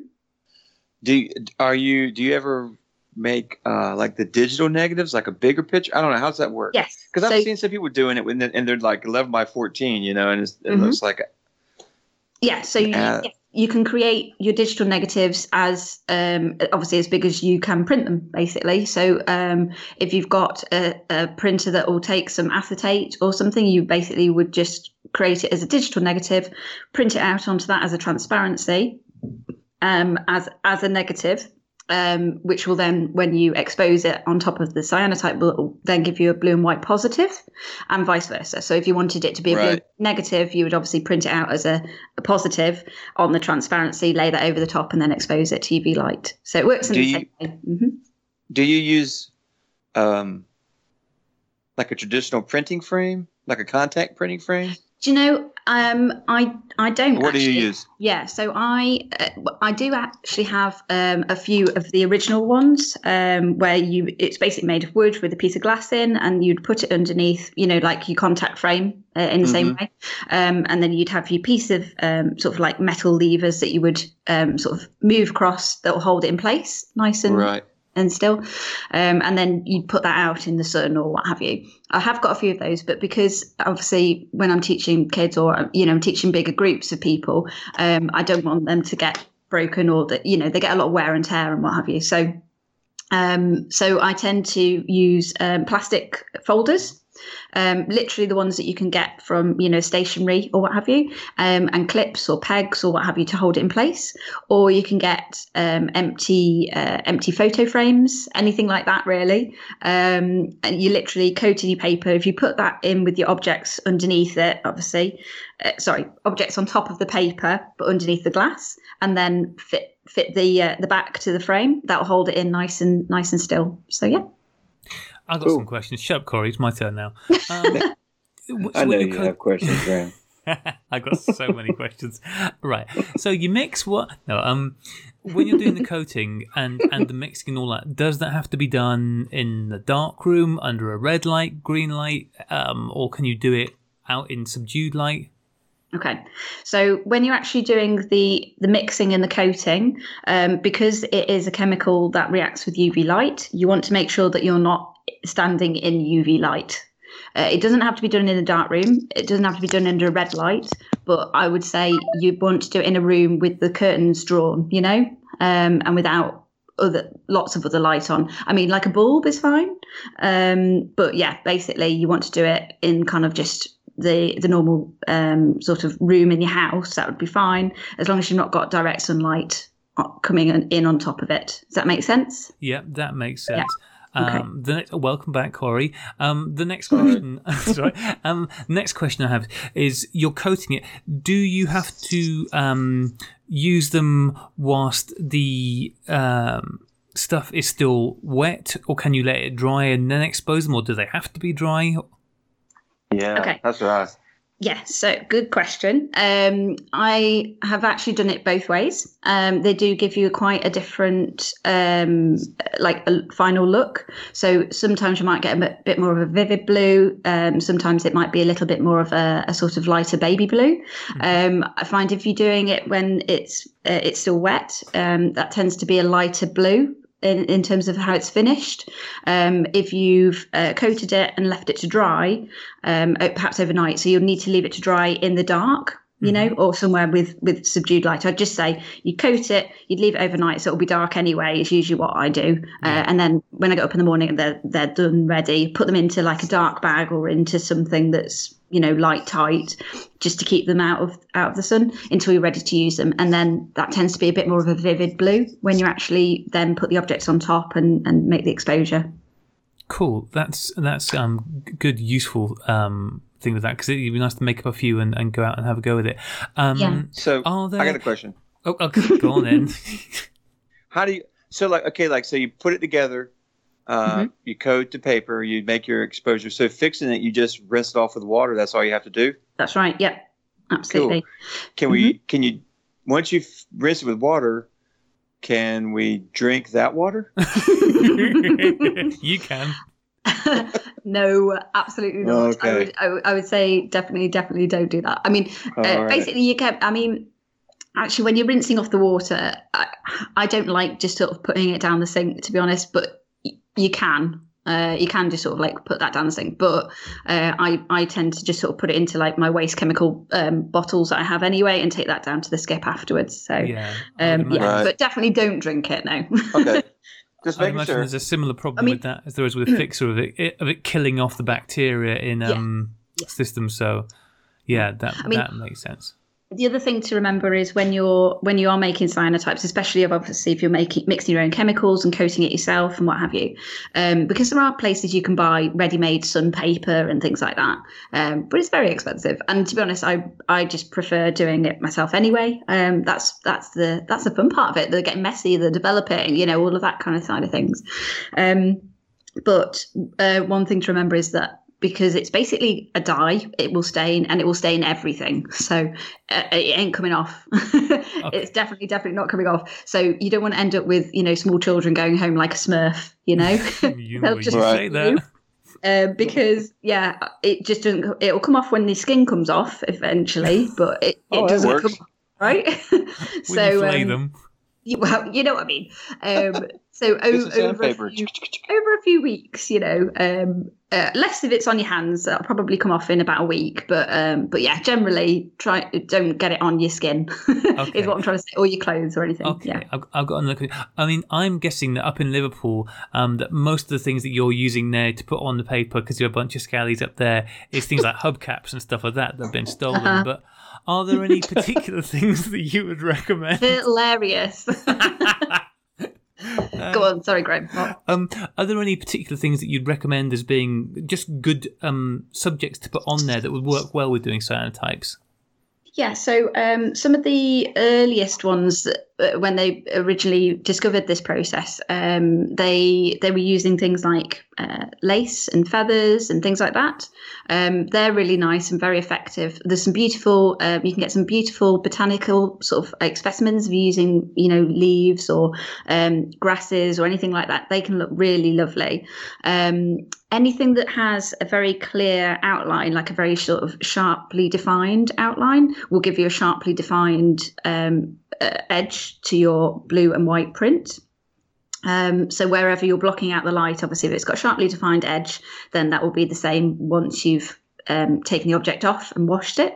Um, if you've got something that's a bit more 3D um, and or and or has a bit of a fuzzier sort of outline, um, then it'll look the same. It will also look a bit fuzzier on the actual image, you know, on the cyanotype once you've actually created it.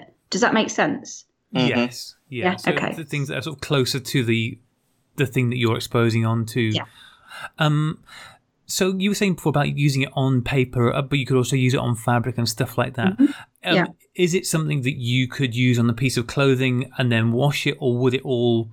Would it just wash out very quickly on a piece of clothing if you like made a cool T-shirt or something like that with it? Mm, it shouldn't. I mean, it shouldn't wash out. Basically, it's a dye. So, especially on something like fabric, it's not going to. You know, that's the whole point of why you want to protect your clothes when you're doing something like this, because you can inadvertently dye all your clothes and what have you. Um, so, no, it shouldn't wash out. It should be dyed for good. I suppose the my only concern about that would be that you're wearing something that potentially has cyanide in it, very close to your Nah. skin. yeah. So, so Live dangerously. maybe not. um, I, I take no responsibility for that, Graham. If you decide to go and dye all your t-shirts now, I was thinking my boxer shorts and get science. Oh my God. what could we don't want to know when you're wrong? exposing that to the sun. Yeah, yeah. I'm good. Well, there isn't any sun. There's no sun where you guys are at, so you don't have to worry about that, right? That is a good point. Actually, that is a good. I was going to say harsh, harsh but fair. Roughly, how long does it take to um, fully expose a cyanotype? Okay, so that really depends on the UV levels. So in the same way as obviously you check it for, you know, do you have to wear sun cream or what have you? Obviously, our UV levels fluctuate um, depending on the weather. So you might want to check that. Obviously, if you were planning to specifically use the sun to make the exposure, um, obviously you can get things like UV lamps and bulbs and things like that. So you can still create cyanotypes inside uh, or at night if you if you want to if you're using the the bulbs for it. Um, but if you're using the sun on a, let's say on a very sort of like thick, cloudy day, um, you'd be looking at maybe about 45 minutes to an hour. Um, if it's bright sunshine and it's just literally just right overhead um, and bright sunshine, five minutes. So it literally can be as as long or short as that. It very much depends on the UV light levels. But it is just really a case of eyeballing it and seeing when Yeah. the, the paper's gone sort of browny Yeah. colour. You can't really overexpose. I mean, yeah, you probably can overexpose it if you left it out for hours and things, hours and hours. But yeah, you're not. It's not going to be a, a major issue if you left it out for 20 minutes as opposed to 10. You know that kind of thing. So, um, so yeah, you're keeping an eye on. Um, I'll just go back out and check on it. Oh yeah, it's kind of got that sort of color. Um, I'll take it inside and wash it. That kind of thing. If you're doing it under a UV lamp, you can usually do them in about five to 10 minutes. Okay, I've got two Cool. more questions. Okay. Um, first one is how long will these prints last? I mean, are they once they're done, they all sort of stand up to a, Indefinitely. really? They, they've got Yeah, pretty pretty much indefinitely. Yeah, I mean, it obviously would depend if you if you had them in direct sunlight. I guess at some point they'll probably will fade, but yeah, generally you're looking at an indefinite period. Yeah. So do you? I assume you have to be pretty thorough with the rinsing off. Yes, yeah. Um, you, occasionally you can end up with sort of um, little traces of yellow on it, and that basically just means that you haven't completely thoroughly rinsed it. So I'd just say pop it back under the tap and re- rinse it and re-dry it and let it let it dry. Yeah. Okay. And the last question I have is um, where's the best place to go if you want to try this to get the chemicals? Come and see me. There you go. Just go to your local meth dealer, Rachel, and she will hook you up with whatever chems you need from her little caravan in a Walter Come and- White style. Come and do a workshop with little vintage photography. There you go. I can teach you how to do it. Do you have any more questions, Corey? Uh, no. Uh, that was awesome, Rachel. Um, if I had an apple to give you, teacher, then I would definitely do so. Um, Oh, if you're very anybody, in the unlikely event that anybody has any questions after that exhaustive thing from Rachel, then uh, just drop her a line. Um, you can use our at Sunny16 podcast email or find Rachel on Instagram because she is the acknowledged UK expert on cyanotypes and can answer any questions. Graham, Um, please stop saying things like that. it made me very Well- nervous. we'll, we'll take another quick break and then we'll come back and do all the shout outs and emails and other fun stuff.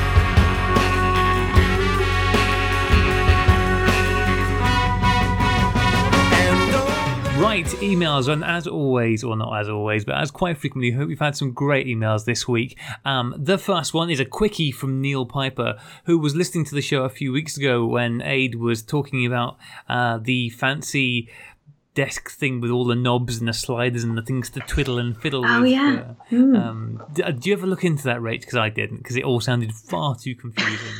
Um, Uh, yes, yeah, I did. I did have a look at that actually, and it was um, it was interesting. I think that was the week we had Declan on actually, and we were discussing how it's it's actually a physical like almost like a music desk mixer because I thought it was an app, but it's a physical thing.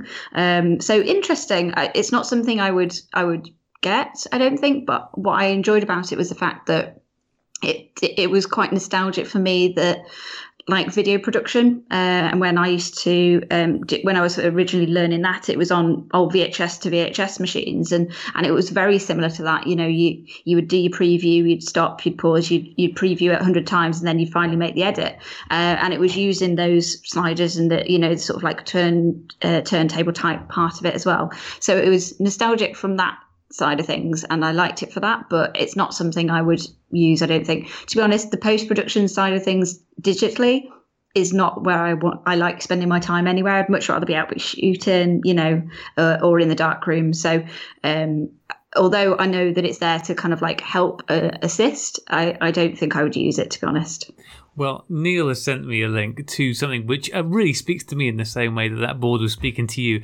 He sent me a link to a link to an article on Petapixel where somebody has uh, given a tutorial on how to use a PlayStation controller to control Lightroom, which is quite appealing. That that's very cool. Just yeah Because you could just do your Lightroom editing and then flick across the screen and then just blast some alien doofs in the face with your.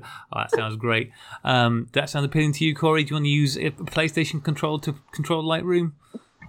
No. What's wrong with you? Right, next up, we've got an Thanks, email Neil. from we've got an email from John Money. I really like this email. Um, it says uh, Rachel, Aidan, and Graham, uh, your last Graham because it irked you in episode sixty-two. I will take some solace, John, from the fact that you called Ade Aidan. Um, so. That made me feel better. I'm writing from Hawaii, where I just moved after living in Singapore for the past four years. All right, very nice. That sounds quite a lot lovelier and warmer than where we are. Um, my question is: There are numerous pics of Queen Elizabeth II. Uh, uh, it doesn't say Queen Elizabeth II, but I'm assuming he means the second, not Queen Elizabeth I, shooting a Leica M3, and I was wondering if she or Buckingham Palace had ever released photos. The, the- sorry, the photos she takes. So, um, I was having a look at this earlier, and although I've been completely unable to find any photographs that she has taken that have been released anywhere, um, at least in my quick search, there are actually quite a few photographs of the Queen, not just with a Leica M3, um, but with an older Leica. I'm afraid I don't know which one it would be because I'm not a Leica aficionado. Um, a lovely golden Rollei 35, um, even things like a Canon Sure Shot 110 and another Canon camera. So she's obviously quite a keen photographer when she's out and about at the events, but to the best of my knowledge, um, she's never shared any of those pictures. Um, he continues. Also, and I apologize for the incorrect pronunciation, um, King Bhumibol, that doesn't sound right at all, Bhumibol. Anyway, the king, the ex-king of Thailand, was reported to be an avid photographer and even had a Leica M6 special edition created for him. Um, I've seen pics of him with cameras, and again, a quick Google about this gentleman. Um, oh god, it's full name because you know, in for a penny, in for a pound. Uh, King Bhumibol Adulyadej. Um, there's a, a great article on um, todayonline.com which is titled "The King of Sax, Snapshots and Sailing," and yet it certainly does seem. It's what it says here. At age eight, he got his first camera, a Coronet Midget, a tiny box camera that weighed only 71 ga- grams, and this um, light gadget sparked his lifelong passion for photography for the next eight decades. Um, he was seldom seen without a camera hanging around his neck, uh, and it was an essential travel item that he actually used when he was out and about taking photographs of the country whilst he's flying around to help him plan what he was going to do. Um, so, yeah, he was somebody for whom photography was not just an active hobby, but he was actually using it to help him run the country. Um, which was great. I had no idea about any of that stuff. Anyway, John continues. Is there any royalty that I am missing uh, to the best knowledge of uh, either you guys or our listeners? Um, any of you guys know about any royals that have been shooting cameras? I mean, you don't know about royals full stop, do you, Corey? You don't get them where you are. Mm-mm.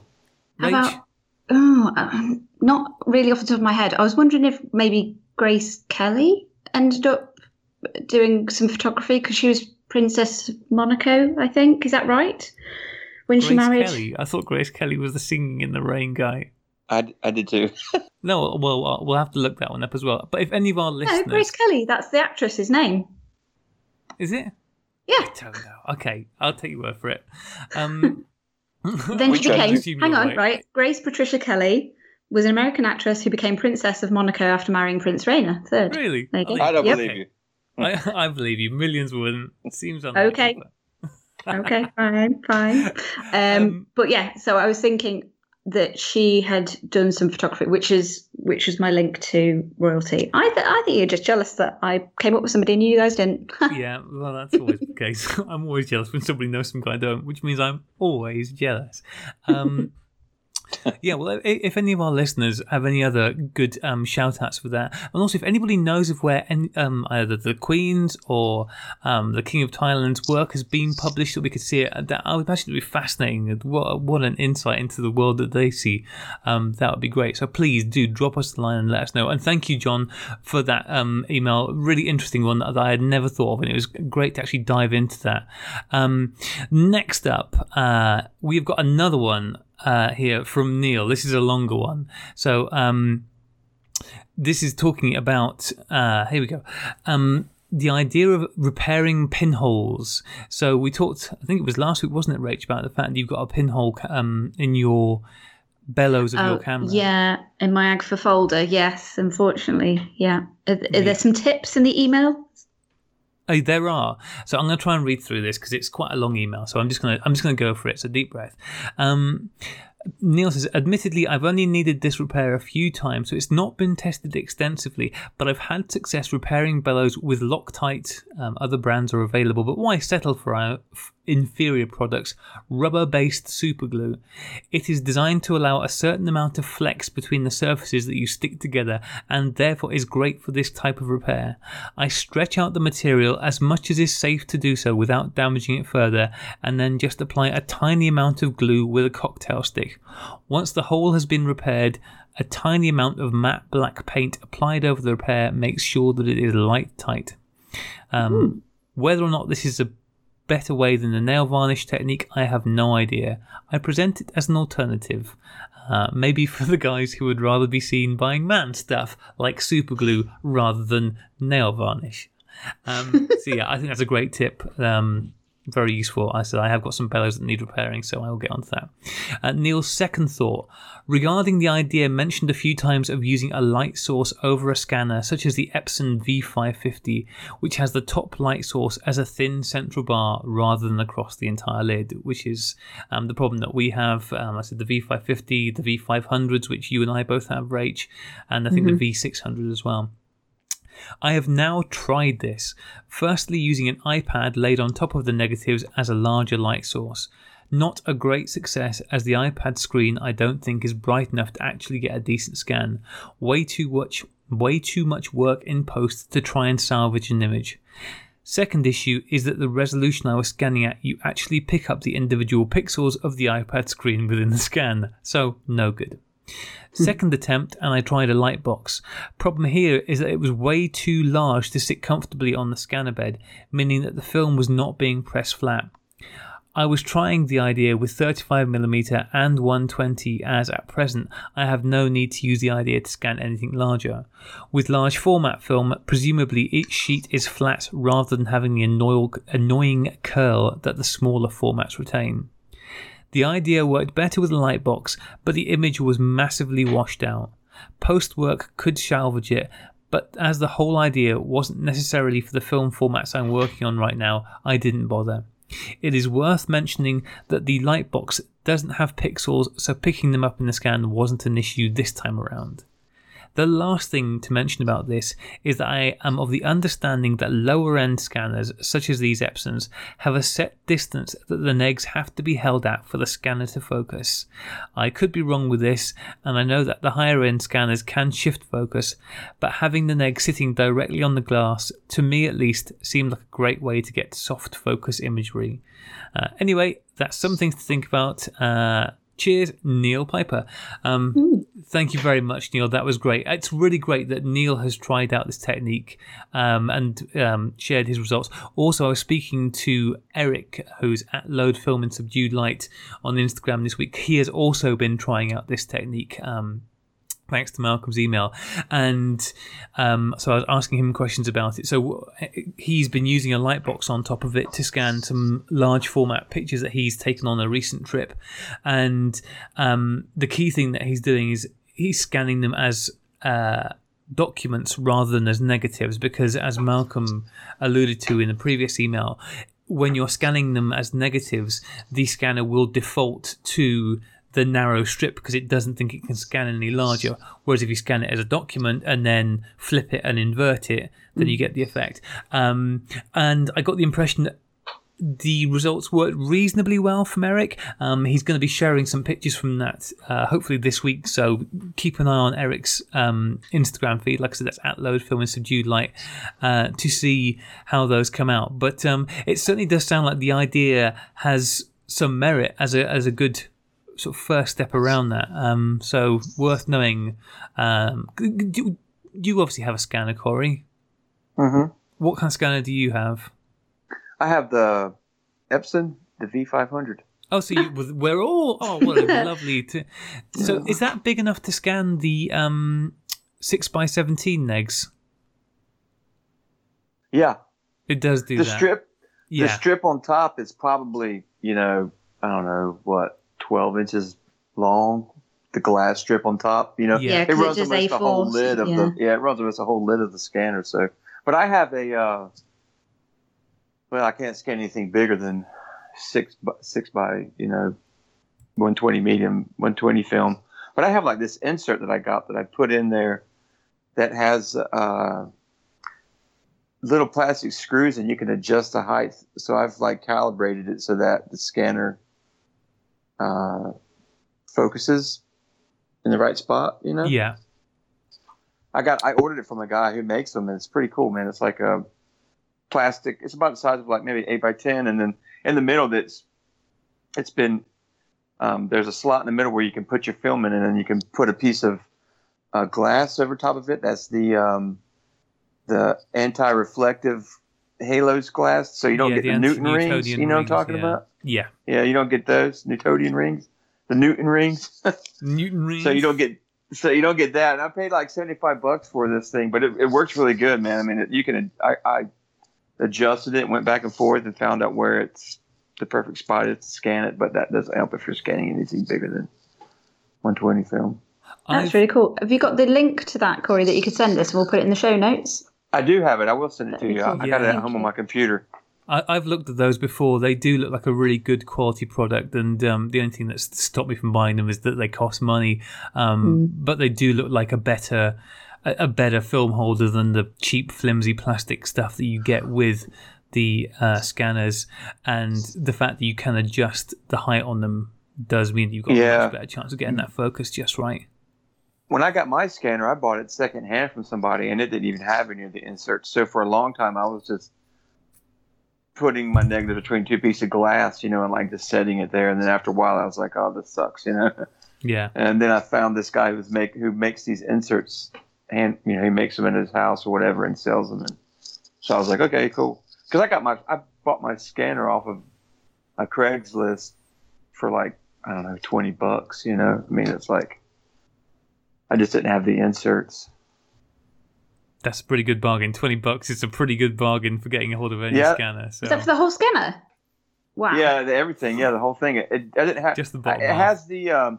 It has the in. You know, like how it has, if you're like scanning a, a black and white like a document, you can put that white foam insert in there. You know what I'm talking about? Yeah. It, yeah. it came with that uh, in the scan and all the and all the cords and everything, but I didn't get any type of inserts with it.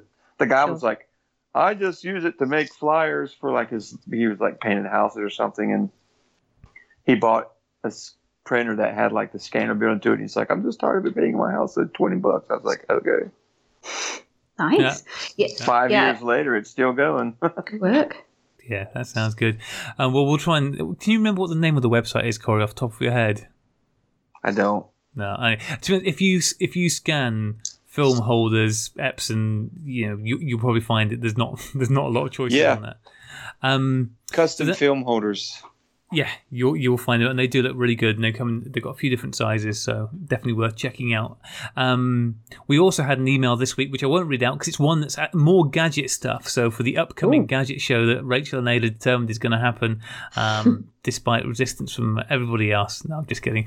Um, but. Uh, the one thing that the one thing Alex does tag on the end there, he, he wants to know is when there's going to be a a um Western West Country meetup, um because um yeah the the meetups so- far have all been London based. Now I've got um, some information and a little bit of another one coming up, but uh, yeah, we do need a Western UK Sunny 16 meetup at some point. So if you are in the West Country or Wales or somewhere like that, and this sounds like a thing you might be interested in doing, yeah, drop us a line we get an idea of who, who's out where and doing what and would be up for doing it.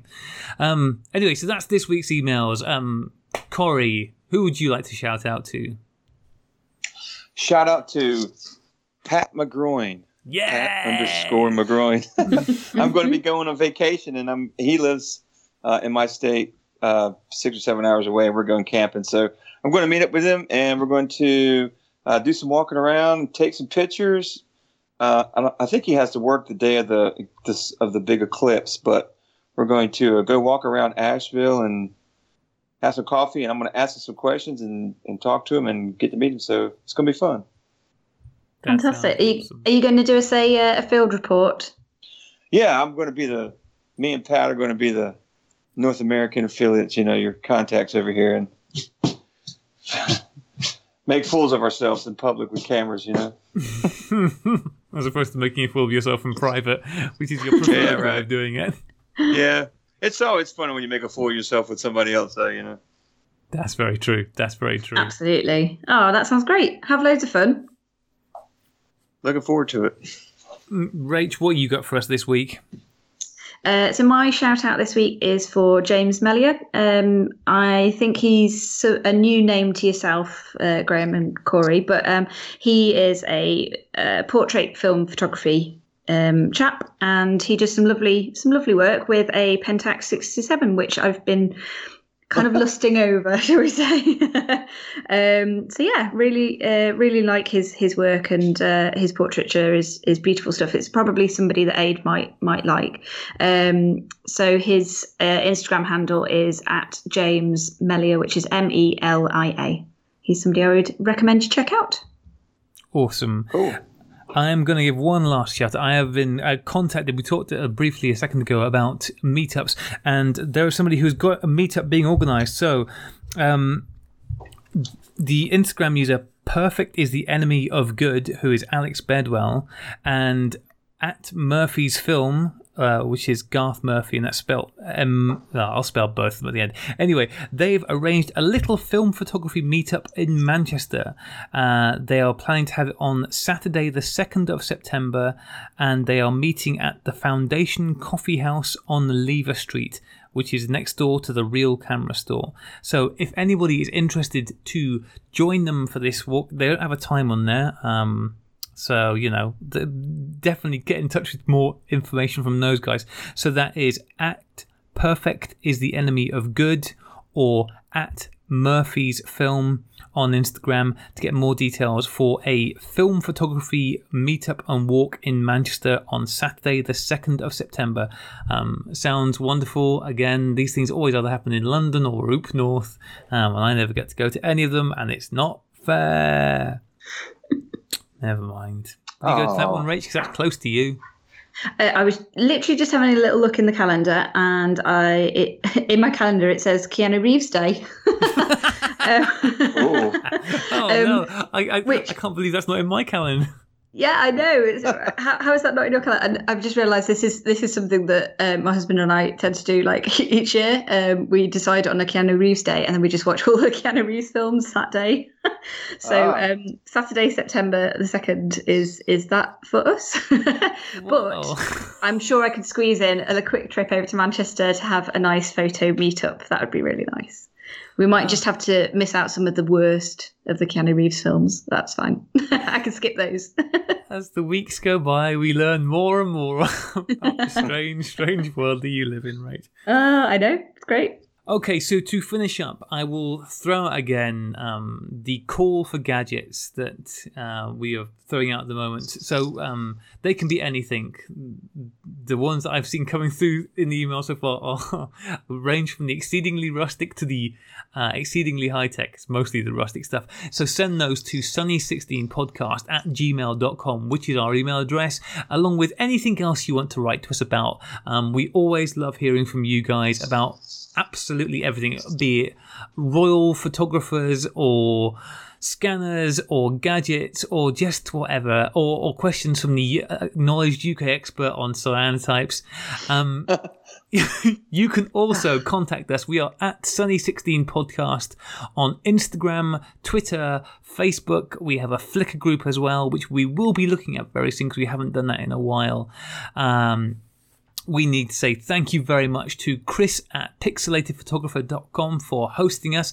Oh, I am super pleased to report that on Instagram, as recently as yesterday, Chris shared a photograph of a Zenit camera, his old Zenit camera, and some rolls of film. He has picked it up again for the first time in I don't know how many years, and he's giving some analog photography a go again. So I'm really thrilled about that. Um, I feel a little bit bad that it's a Zenit that he's picked up. I'm not sure that's going to leave him feeling fondly about it, but you know, you, you, you work with what you've got. Um, and finally, uh, music as always by Rachel's lovely band. Rachel, and who else is in your band, Rachel? We keep saying your band, but there are other people in it. who else is in your band? Yeah, so uh, Simon's the singer songwriter, and um, Ed's on bass. Claire's on uh, keys. uh, Chris is on uh, trumpet and flugel. Az is on the drums, and I'm on the electric violin. Splendid stuff. Um, and that's your album is the Promises I Should Have Kept, which you can find on iTunes or Amazon. I didn't even say the name of the band, did I? Uh, it is pronounced Roja. That's Um, correct. Well done, Graham. Nice and, and of course, we can't finish up the podcast without giving a shout out to our absentee uh, buddy, the, the person who should be hosting the show rather than leaving me to flounder at the end, Ade, um, who is away somewhere hot and sunny and glamorous, uh, having a lovely time. Uh, he did spare us a thought, though, um, to let me see if we can find how it's so hot and sunny there that he's having to use what is it a polarizer as well as an ND filter on his Bronica to so that he can shoot his Portra 160 because it's so hot and sunny. Now Um, he's just bragging. Yeah, What a yeah. bum. Um, so yeah, I hope you're having a lovely time out there, dude. Um, I can't believe you've left us to this, but thank you so much again to Corey for joining us. Corey, you've been awesome as always. Thanks, Corey. Thanks a lot for having having me. I like it's always it's always fun. It's always fun. And we will be back next week with more of whatever the heck this is with Ade back to make sure it's um, on the rails next week. Goodbye, everybody. Goodbye. Bye. Bye. Oh, we did it, guys. We made it to We the did end. it. Yay. Woo!